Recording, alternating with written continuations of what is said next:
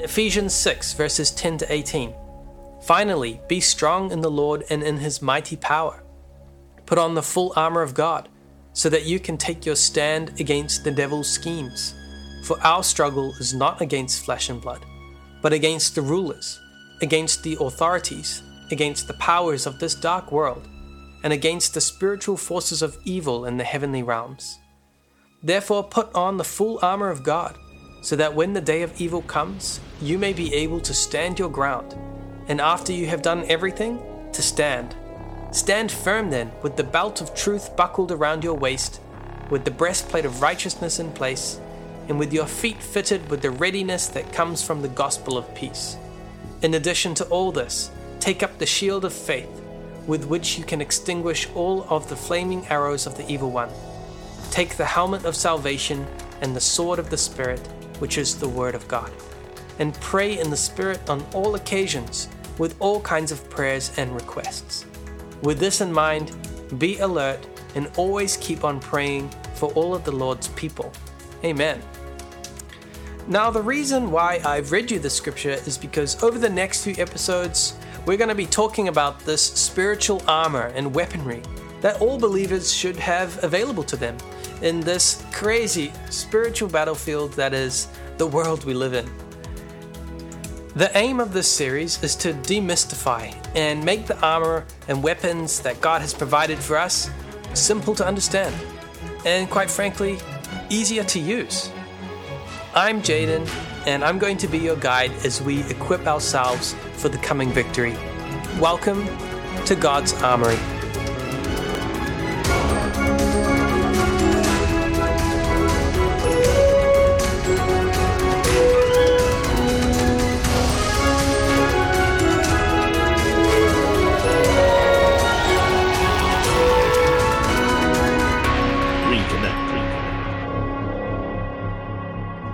Hello, welcome back. You are here on the Reconnect podcast, and it's fantastic to have you here. My name is Jayden, and if you've been listening to our podcast for the past few months, you'll know that I'm still relatively new around here. It hasn't been my voice the whole time, but nonetheless, I'm loving it here. I'm feeling comfortable. I've really enjoyed being able to go through these topics with you, and I hope that Uh, you've been able to enjoy it as well. And so, as you know, we've been going through the series, the Armory of God, God's Armory, the weapons, the gear, the suits, the clothes, everything that God has given us to be able to be prepared in a spiritual war. And so last episode, we were talking about the footwear, which is the readiness that comes from the gospel of peace. But today we're going to move on to the next item. And before we introduce that topic, I want to talk about Romans ten. Now, you might be thinking, okay, that's a bit out of nowhere. Why Romans ten? Well, Romans ten talks a bit about how people get to hear this gospel. And it's a verse that we'll be returning to later in the episode. Um, so let's quickly go read it before we introduce today's topic. But quickly before we do that, remember that just believing that Jesus is a great teacher without knowing that he's the living, breathing fulfillment of God's promises and prophecies in the Old Testament, well, it kind of robs the gospel of a lot of its power, right? There are many wonderful teachers with really good ideas, great messages in the world, in the past and even still today. But the thing that makes Jesus different as a great teacher, more than just a great teacher, is that he is the fulfillment of God's promises. Right? Not not a promise that was made a day ago, two, two days ago, a week ago. Promises that were made hundreds, even thousands of years in advance. This means that Jesus is a piece of physical evidence that God is there. A God whom none of us can see or touch. Actually, in the Old Testament, it says is that if you see God, even if you hear his voice, you feel like you're going to die. A God that many people are constantly asking to reveal himself clearly. Wow, in the fulfillment of his promises, he does reveal himself clearly. And when he does that, this is good news. That's why it is a gospel, because it means we can be certain that our Creator is going to fulfill the rest of his promises as well, And if you are familiar with the rest of God's promises, then you will certainly be filled with hope for what God is wanting to do, what God is wanting to finish, all through the promises he's made through the Bible. Now, if we just acknowledge Jesus as a wonderful teacher who did good things like healing people, feeding the hungry, preaching a message of compassion and acceptance, we're reducing him to little more than a guru, when in fact, he is the Word of God. The Word of God made flesh, the promises and prophecies that were recorded centuries earlier. Right? That is, he is the fulfillment of those promises. He is the sign, just like the name that was given him in Isaiah seven verse fourteen, that God is with us even though we might have a hard time believing that. If we are certain of that, and I mean really certain, wouldn't we be absolutely ready to act on the promises God has made for his future plans as well? Let's go have a look at how Paul, the author of Romans, writes about how the news of the gospel should be spread, right? And so this is coming back to where I said we're going to read from Romans ten, okay? And we're going to read Romans ten, starting from verse eleven.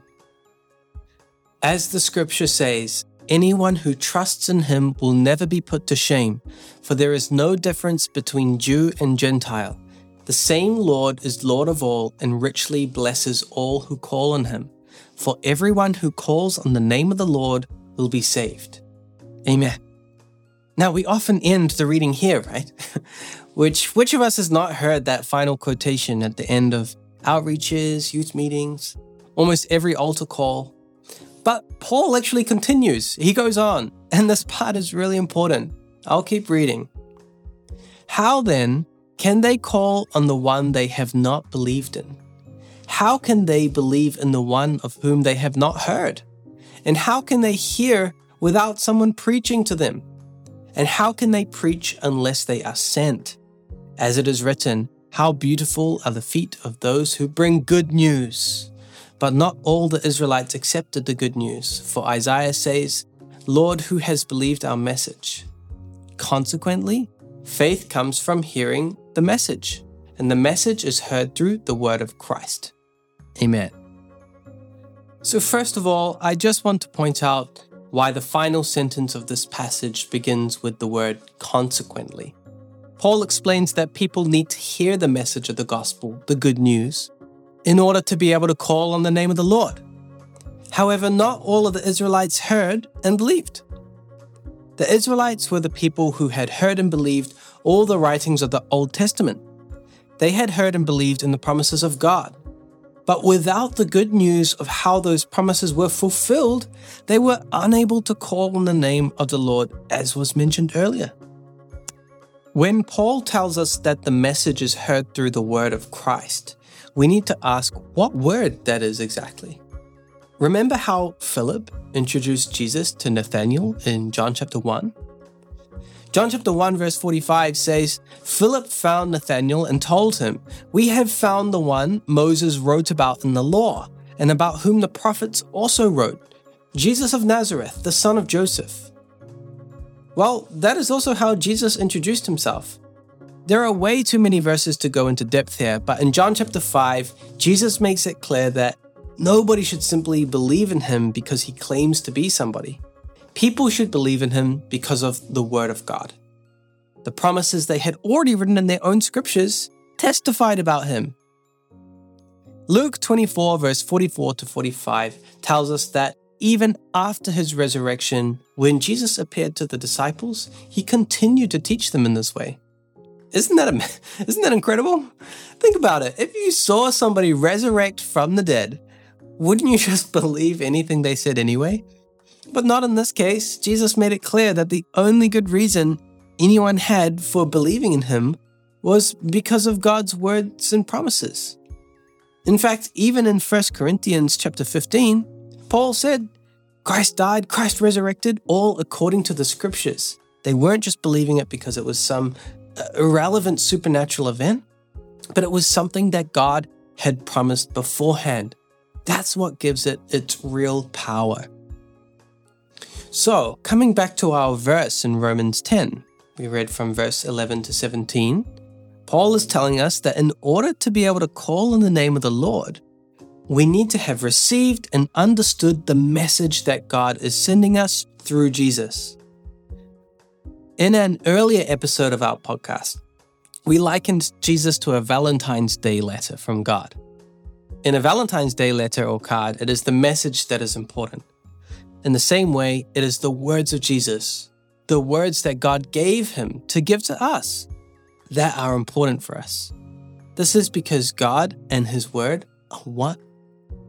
In the beginning was the Word, the Word was with God, and the Word was God. I'm sure we're so familiar with this scripture now in John chapter one, verse one. When we are equipped with this understanding of God's Word, we really are wearing spiritual shoes that enable us to be ready to act out our faith at the right time, rather than just keeping it in our heads or hearts as a collection of ideas. This is very important because today we are talking about faith. That's why we read Romans ten. Right? I said we're Romans. We're reading Romans ten because it's about Uh, our topic today, which is about faith, the next item in the spiritual armory that God has given to us is the shield of faith. So what is faith? And why is it a shield? Ephesians chapter six, verse sixteen says, "In addition to all this, take up the shield of faith with which you can extinguish all the flaming arrows of the evil one." Amen. Right, faith is like a shield because it protects us. That's what a shield does. It protects you. So faith is like a shield because it protects us from the flaming arrows of the evil one. Today, we're going to focus on the shield of faith because there's a lot to unpack in this idea. We will come back to examining the flaming arrows of the evil one when we look at the sword of the Spirit, mentioned just a little later on in Ephesians six, because it will be really helpful to look at the spiritual weapons that God gives us and compare it to the weapons that the enemy is using against us. For now, let's focus on the shield of faith and add it to our collection of the belt of truth, the breastplate of righteousness, and the readiness that comes from the gospel of peace. Let's let's get used to having these on, right? Let's make sure that we do have these on. And if you're thinking that, man, I've listened to these episodes, but I, I still feel so lacking in the word, please contact us. We can surely arrange for you to meet someone to be able to teach you these things in more depth and more detail. We have many lessons and studies available, so please don't be afraid to get in touch and we can learn the word together. So anyway, back to the topic at hand. Of course, whenever somebody asks the question, what is faith? One verse in particular probably leaps to mind, the famous faith chapter. Do you know it? Is it coming to your mind straight away? maybe, maybe there's a lot of verses, scriptures coming to your mind, but Hebrews eleven, really known as the famous faith chapter. And let's go there. Hebrews eleven, verse one, it gives the definition of faith. It says, "Now faith is being sure of what we hope for and certain of what we do not see." Amen. You might have heard that one a million times now, but perhaps in light of what we've been looking at recently, you can appreciate what it is really telling us. So let's unpack it a little bit. Faith is being sure of what we hope for. According to Romans ten, verse seventeen, which we read earlier, faith comes by hearing the message, hearing the word of Christ. That is, the news of God's fulfillment, God's promises becoming a reality. And as believers, our hope is tied up with God's plan. We hope that we can be reconnected with God and live with Him in His perfect creation, just like God intended for us in the beginning. We hope that God will keep all His promises and that the awesome promises of no more death, mourning, crying, or pain in Revelation twenty-one will also be fulfilled and that we will be able to live eternally with God. That That is our ultimate hope as believers. And since we've received the word of Jesus and have believed that God fulfilled His promises in the past, we can be sure that He will do the same with the promises in the New Testament too. As a result, we can be sure of what we hope for. Faith is also being certain of what we do not see yet. I add the yet in there because we have the certainty that God will fulfill his promises. We also have the record of what those promises are. So while we cannot see the fulfillment of those things right now, we know that God is working to fulfill them and that they will appear, just like Jesus did when the time was right. When they do appear, will we be ready to recognize them? That is a question we need to constantly ask ourselves, because just like at the time of the first coming, not all the people who consider themselves believers today are going to be able to or want to accept it when God comes along and reveals what he has been doing, while we have not been able to see him. So faith is knowing how God has changed things in the past, and that things may change again in the future, although we cannot see exactly how at this moment. When those things happen, will we have the faith to meet God where he is? Or will we stubbornly cling on to what we have been able to see all along, our traditions and established understandings, instead of receiving the word that's been made flesh? So Hebrews eleven verse one defines faith in precisely the same way as we have come to understand it through both the ministry of Jesus and other elements of our spiritual armor. But that is not the end of the chapter. You can read on for yourself, but you'll see that very soon the author of Hebrews, uh, often assumed to be Apostle Paul, but we're not actually sure, launches into a litany of examples of faith. These examples are so interesting because at their core, they contradict something that we have assimilated into our modern definition of faith. In every one of the examples of people who had faith, the author of Hebrews is listing actions, not personal beliefs. Do you see that? For example, by faith, Noah, when warned about things not yet seen, in holy fear built an ark to save his family. By his faith, he condemned the world and became heir of the righteousness that comes by faith. Or, by faith, Isaac blessed Jacob and Esau in regard to their future. Or, related to what we spoke about last episode, by faith, Moses, he kept the Passover and the sprinkling of blood so that the destroyer of the firstborn would not touch the firstborn of Israel. Every one of the people who are commended for faith did something. The faith was not simply just a personal belief that they held, right? That they held sacred in their hearts and didn't discuss over extended family dinners or in public. It was something that motivated their actions. The book of James has quite a bit to say about faith too. We've already mentioned it a few times on this podcast before, about how in James chapter two, verse twenty-three, Abraham, because of his faith, is the only person in the Bible who is called God's friend. What an awesome title, right?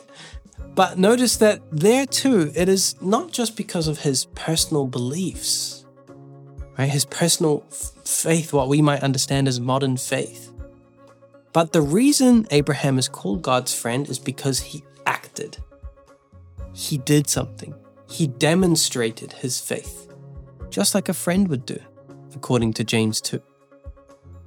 If your friend said that they would meet you at a specific time, in a specific place, and if you trusted or had faith in your friend, you would act accordingly and be there at that time and place, right?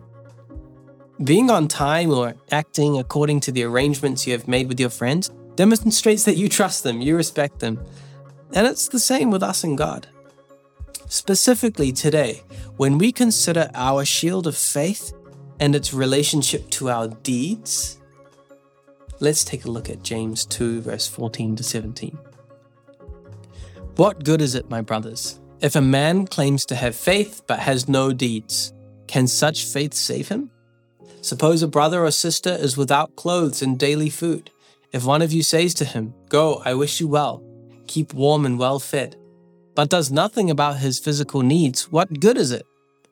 In the same way, faith by itself, if it is not accompanied by action, is dead. Amen.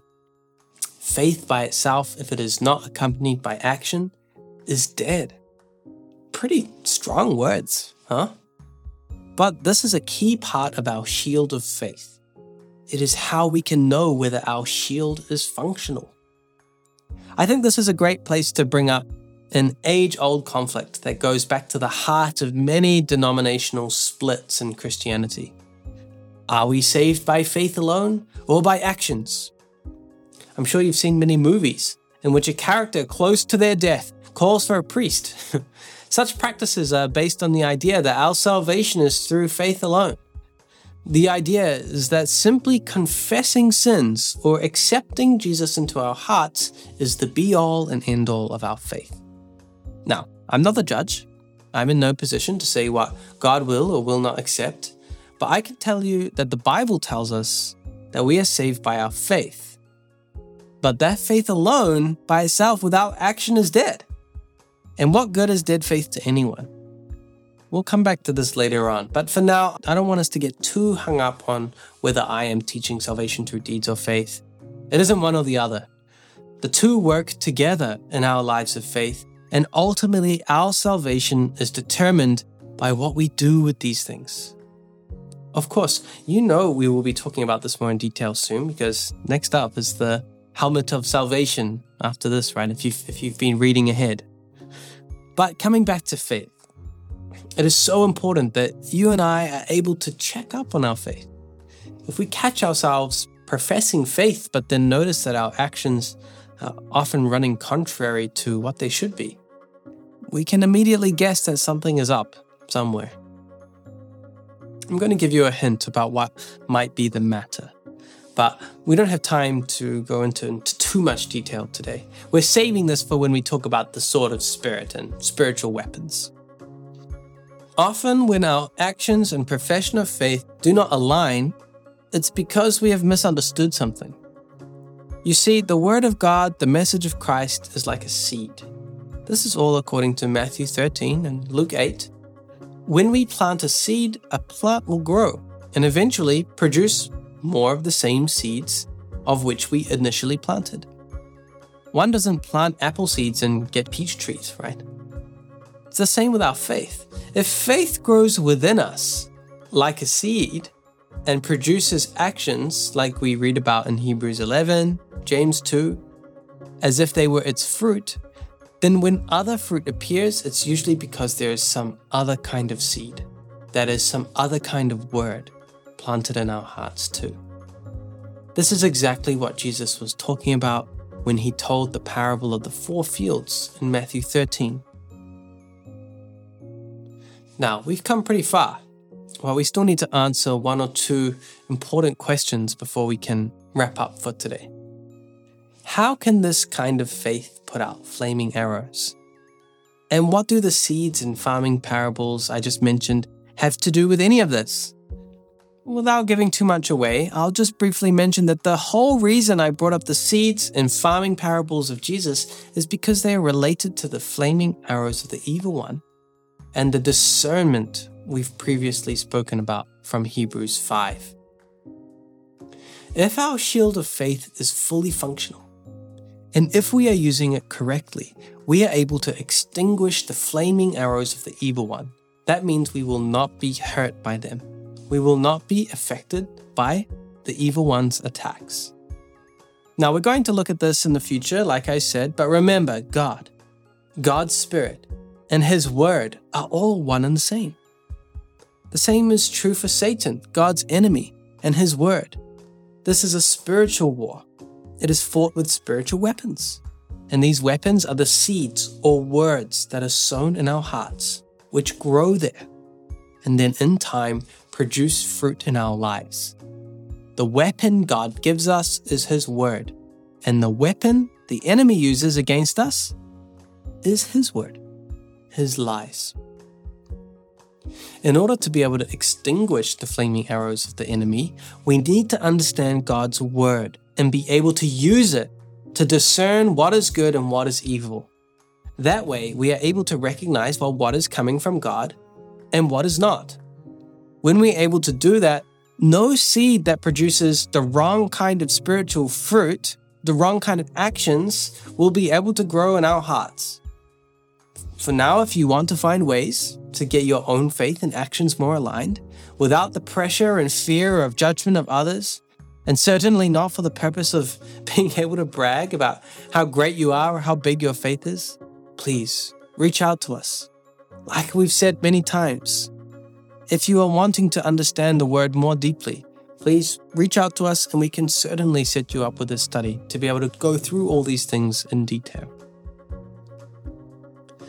The Bible tells us that all of us, that is all people, are given a measure of faith from God. It tells us that faith is a gift from God. Let's go look at Ephesians two, verse eight to nine. For it is by grace you have been saved through faith, and this not from yourselves, it is the gift of God, not by works, so that no one can boast. Amen. This is one of those verses that is often used to try soften the blows to our consciences, dealt by verses like James two. Like James two's reminder that we must have actions, not just faith. But imagining that there is a conflict between these two verses stems from a misunderstanding.